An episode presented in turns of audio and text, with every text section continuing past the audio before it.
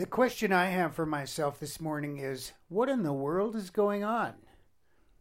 As I write this, the lead story is that Russia is invading Ukraine.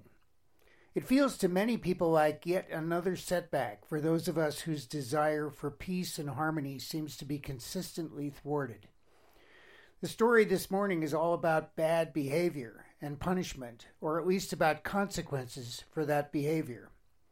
When I think about the history of this and the previous century, I find it hard to identify any occasion on which punishment and consequences have actually rid the world of the bad behavior they were designed to counter. Why do you suppose that is? Whenever I observe what I judge to be bad behavior, whether in myself, my family, or my community, the first place my mind goes to is what's wrong with me, or him, or her, or them? What character defect is responsible for this conduct? How can we fix ourselves and people in general? Back in July of last year, I suggested in a post entitled Ego and the Transformed Relationship that there is another way of looking at these situations that might offer more understanding and ultimately more leverage in changing the way things are. We normally consider ego to be that undesirable aspect of our being in the world that blames and resists and seeks revenge. I suggested then that it is more effective and empowering to consider ego as the context or container in which we live our lives. What do I mean by that? Well, I find it useful to liken the ego to a global ocean or field in which we are immersed. And like the fish in the ocean, we're not aware that the ocean of ego colors or distorts everything we look at. Because we're not aware of this fact, we think we're seeing things clearly, the way they are. When we're not aware of the ocean we are immersed in, we tend to regard others and ourselves as acting rationally from that person's particular perspective, which might be selfish or altruistic or somewhere in between. However, I'm suggesting that what we're really doing is acting in accordance with our view of the world from within the ego. So while we're sorely tempted to blame those who act in ways that are odious or distasteful or simply incomprehensible from our perspective, we could instead thank them for illuminating the ego itself. So, what could we make of the drama that's playing out this morning in Ukraine? We can indulge in blaming Mr. Putin or whomever we choose to identify as the culprit for what's going on. Or we can allow those prominent characters in the drama of the day to illuminate for us a particular aspect of the global ego the dominant cultural understanding of our world, the ocean in which we're immersed.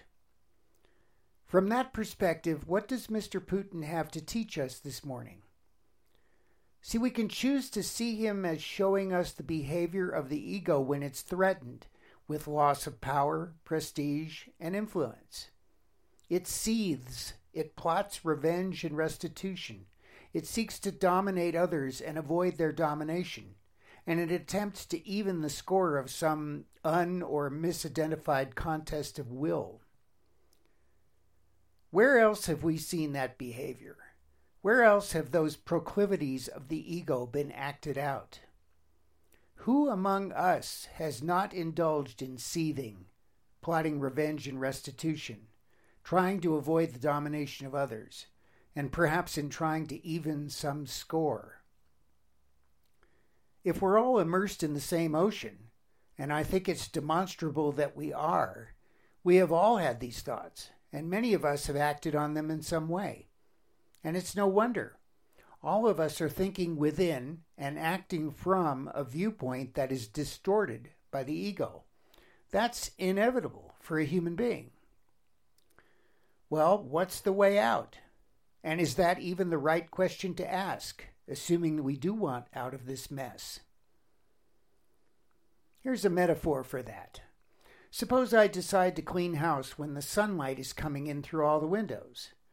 My first reaction upon seeing the dirt that had previously gone unnoticed might be some form of upset. If I don't want to take the time and effort to clean it up, I might sweep it under the rug. Or I might wait for clouds or darkness to hide the dirt so that my ordinary efforts at house cleaning might be considered good enough. It's become apparent to me that if I really want my house to be clean, I can take advantage of the sunlight that pours in through the windows to illuminate what's not clean. Mr. Trump illuminated some aspects of the global ego, and Mr. Putin seems to be taking those aspects on the road, so to speak. At some point, we human beings will have had enough of providing the energy with which the ego sustains itself.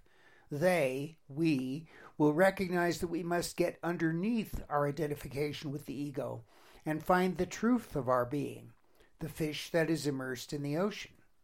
And then, because the ocean of ego is made of a few fundamental assumptions, we can clean up the mess. We can clean up the ocean so that we can clearly see. It's worth a try.